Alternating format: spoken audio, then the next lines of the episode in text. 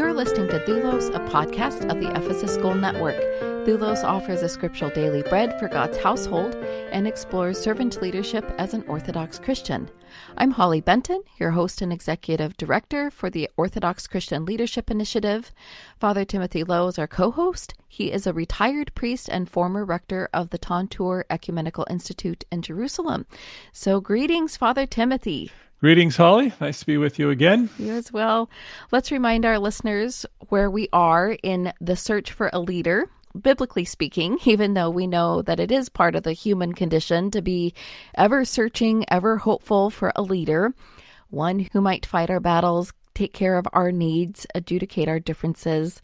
The biblical writers understand this deep desire for a leader, and so we follow the story arc of the people's rebellion against God, the one and only righteous leader, and the people's desire for an earthly king. Careful what you wish for. The Lord first anoints Saul, who turns out to be a self serving tyrant. Then comes the more complex King David, who at times serves in faithfulness and obedience to the Lord, and at other times fails miserably. He awakens to his sin, he repents, and finally, on his deathbed, admonishes his son Solomon, the heir to the throne, to walk in the ways of the Lord.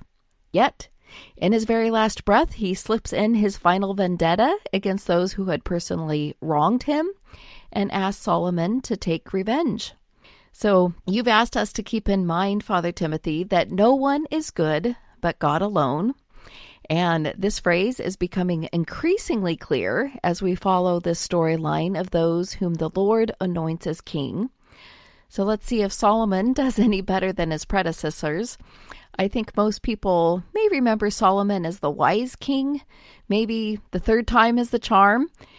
Did King Solomon enact the revenge that King David called for, naming all the people to be struck down? What else should we keep in mind before today's reading about King Solomon, Father Timothy? yes, he did. he did take his vengeance. He listened to his father, David. So, the story arc. This is so important that I want to re emphasize it again for our hearers. They, we, us, we have to know the whole biblical story. Okay, we can't know bits and pieces. You hear bits and pieces in church, and they're so disparate and so separated and over a long period of time that you will not get the story arc in church. You have to do it on your own. So, with this in mind, the story begins in Genesis. And for us Christians, we have a double curse because we have the New Testament. So we have to read all the way to Revelation, and that's just too much for the normal reader, let alone to remember it. But the stories are designed, like the parables, for people to hear and then to remember. That's why storytelling is magnificent art, I think, underappreciated.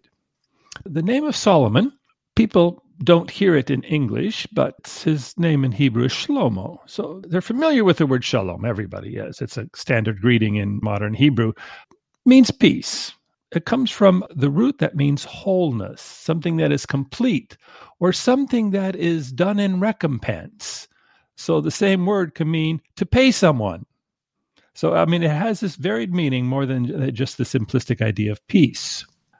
We have to ask ourselves Solomon has this beautiful name, like his father David, beautiful name, the beloved one. King Saul, whom you mentioned, is the one who is asked for, requested, it emphasizes the fact that the people came and asked for this king. And now we're living out the arc of this request. It's full of spectrum of erratic, crazy behavior, faithful behavior, as you noted just above with King David. And we'll see that this hot and cold will continue. Now, remember, I said in previous ones, it's not how we begin, it's how we end. Okay? How we end. So, how do these characters in the Bible end their lives? And there is a consistent ending, which is usually bad news. But we don't want to give away the whole thing with King Solomon. We're going to follow the first section today. He has been anointed king, and it will begin. So, as we continue to look at him, keep in mind every detail of the story. In other words, read closely. You cannot hear and be on your iPad or, or scrolling on your phone at the same time. It doesn't work. The biblical text, the biblical story demands our full attention. So let us see if Solomon will be the great king of peace. Will he be a beloved one like his father? Let's just look at his beginnings. How does he start? So the reading for today comes from 1 Kings chapter 3, beginning at verse 3. Solomon loved the Lord, walking in the statutes of David his father, only he sacrificed and burnt incense at the high places. And the king went to Gibeon to sacrifice there, for that was the great high place Solomon used to offer a thousand burnt offerings upon that altar. At Gibeon the Lord appeared to Solomon in a dream by night, and God said, Ask what I shall give you. And Solomon said, Thou hast shown great and steadfast love to thy servant David my father, because he walked before thee in faithfulness and righteousness and in uprightness of heart toward thee. And thou hast kept for him this great and steadfast love, and hast given him a son to sit on his throne this day. And now, O Lord my God, thou hast made thy servant king in place of David my father, although I am but a little child, and I do not know how to go out or come in. And thy servant is in the midst of thy people, whom thou hast chosen, a great people that cannot be numbered or counted for multitude. Give thy servant therefore an understanding mind to govern thy people, that I may discern between good and evil. For who is able to govern this thy great people? It pleased the Lord that Solomon had asked this. And God said to him, Because you have asked this, and have not asked for yourself long life, or riches, or the life of your enemies, but have asked for yourself understanding to discern what is right, behold, I now do according to your word. Behold, I give you a wise and discerning mind, so that none like you has been before you, and none like you shall rise after you. I give you also what you have not asked, both riches and honor, so that no other king shall compare with you all your days. So, if you don't mind, Father Timothy, I'd like to ask briefly about the preceding verses before this passage we learn in verse 1 that Solomon made an alliance by marrying the daughter of the Pharaoh king of Egypt. We must remember all the trouble Moses had in Egypt under the Pharaoh's rule. So I'm wondering if this sounds like a little bit of trouble. Well, you did mention the story arc, and now you mentioned the intro to Solomon as king. And of all the things you could do as an intro, it's, oh, by the way, and it is like an aside, you know. Oh, by the way, he married the daughter of Pharaoh to make a strategic alliance. This is bad news. Okay. And this is the detail. I'm glad you brought it up. And I wanted our listeners to understand. Notice it slips in there. You can completely ignore it because we're going to get excited about his vision. But no, this is bad news. Anything related to Egypt is bad news because he's already acting kingly which is all about strategic alliances, compromise. And you have to understand that the whole story of the Exodus is based upon the slavery, abandoning all that so that the Lord God will be your king, your protector, your provider, and so on. And so, again, even though there's going to be nice words that you just read here about wisdom and whatnot, it is problematic. I'm glad you mentioned it. It's there, it's a counterweight to all the nice things that have just been said.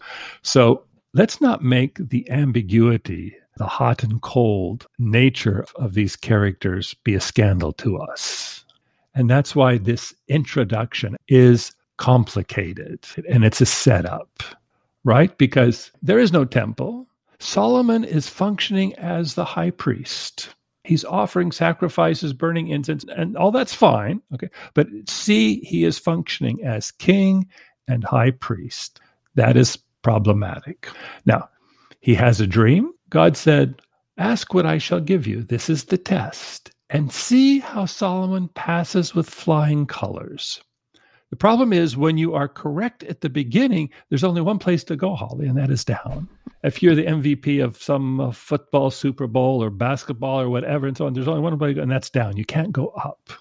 And this is the test. And Solomon passes it with glowing colors. He asks for this beautiful Hebrew phrase. It's called Lev Shomea, a heart that hears. Okay.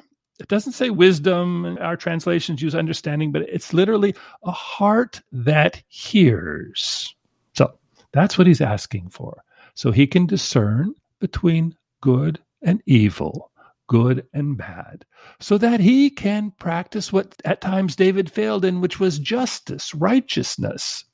Think of the story of Uriah as the quintessential failure, and then not giving justice to Absalom's sister Tamar, because his heir, his first heir, was involved. And so David was prejudicial to the firstborn, as is any royal dynasty. I'm sorry, Prince Harry, you're the spare. and move on. You're free now. You don't have to be the king. But the point is, is that in the choice even of Solomon, Solomon is not in the dynastic line. He has six other brothers from David's previous wives, but David chooses Solomon. Or does the Lord choose? Whatever it is, the point is Solomon technically will be equipped to do his job. That's the point. Is given by God a discerning heart that hears and understands. And then he glorifies his father David. Notice in verse 6 that it is Solomon speaking, not David. Solomon said, You have shown great and steadfast love to your servant David, my father, because he walked before you in faithfulness, uprightness of heart toward you, and you kept for him all his great and steadfast love, blah, blah, blah, blah, blah, blah, blah. And now you've set his son on the throne this day. See, when you glorify the Father, now you are the Father's heir. You share in the glory. You see, it's all hyperbolic, exaggerated setup for the rest of the story. And notice verse 7, which should remind us of David. And now, O Lord my God, you have made your servant king in place of David my father. So he's proclaiming himself as a legitimate heir, although I am but a little child. A little child, a youth, you know, a teenager. He's confessing that he's a teenager. That's what the Hebrew actually says in modern lingo. So he's liking himself that he came from the bottom, like David. He had seven brothers before him, and he was chosen. He was the eighth. You start at the bottom and now he's sitting on the throne. Okay, it's not like the long story of David of his ascent to kingship. No, Solomon, everything is given, everything that he needs. Now, God is so overwhelmed that Solomon has chosen perfectly. He says, I'm going to give you all the other things that a normal human being, which, which is fame and glory and honor and long life and, and so on and so forth. But then comes the punchline which I believe you're going to read right now. Verse 14 And if you will walk in my ways, keeping my statutes and my commandments, as your father David walked, then I will lengthen your days. If, this is the condition, if you walk in my ways, keep my statutes, my commandments, as your father David walked, then I'll lengthen your days. You and I always live under the conditional if. And this is something we need to ingrain in our mind. Therefore, it'll keep us from arrogance, from assumptions about ourselves, from cocky assuredness. No, we live in hope. We live in hope. And so it's enough to have this nice intro, this nice beginning, the baptisms, the chrismation, the coming in, you know, into the life of the church, and the idea that St. Paul says, okay, if you have been baptized, you are a new creation. Your life no longer belongs to you, but it belongs to God. That's the nice sort of context but there is this problem of living and walking. And you and I, we say it almost in every podcast that we do together. There's always this doing and the walking, without which it's all silliness. It's all silliness. My point is Solomon is there. He's given everything from the outset, but with the conditional warning, which just comes straight out of Deuteronomy. If people want to read Deuteronomy, go ahead. You see, if you want to stay in the land, you must do A, B, C, and D. Otherwise, God is going to bring it to an end and cast you out. Christ does the same thing in the Gospel of Matthew. Oh, I can raise up children to Abraham from these very stones, you scribes and Pharisees. Do not claim that you have Abraham as your father. Do not proclaim, as Solomon just did, David is my father, and I am sitting now on his throne, and therefore everything's going to be rosy. No, no. We have to read the whole story and have to see how it ends, just as we did with David, just as we did with Saul. We could pick even Elijah the prophet and see how he ends his life. In a biblical text, do they end in faithfulness and obedience and humility? Will he remain and confess, I am just a child, or will he become full of himself, full of his riches, his glory, and whatnot? In other words, will he be seduced? All of us human beings are always seduced about glory and power and honor and prestige and the human ego that remains unchecked. So, the biblical God will always have the conditional if. And that if is part of our mental framework, however long we live. If, if, if. I cannot send you a nice, warm, fuzzy letter that's saying, My now deceased parents are living happily in the kingdom of heaven. I don't know. But we want to believe that they are because, you know, we play God. We do not play God. We do not pronounce judgments. It's to God alone. Everyone has to live their life and therefore live with the uncertainty, but with hope. So we're in the middle of Lent. We're a small Lenten journey, 40 days. You know, it's a liturgical journey, it's a seasonal journey. It's nothing more than that that the church imposes on us to have us become serious in case we're just wandering away. So we call it a time of renewal, a time of repentance. But at the end, it's like the beginning of a new year. It repeats itself and we start again. Why? Because we know no matter how we start, we trip, we fall, we wander, we go astray, we commit the same sins, we come back and confess the same things. And finally, how long do we expect God to put up with us before He removes us and starts again with someone else? That's the biblical story. He removes Saul, starts with David. David turns out to be a failure. Oh, we're going to try with Solomon. Now, let it be known to all of our listeners, Holly, that the house of David will know no peace. I already took everybody to the end of the story. They will know no peace. No matter who replaces who replaces who, it will cycle on and it will not move. But of course, that's the human story, which is quite fact depressing. Which means, basically, Holly, I'm going to confess my sin and your sin together. It's our story.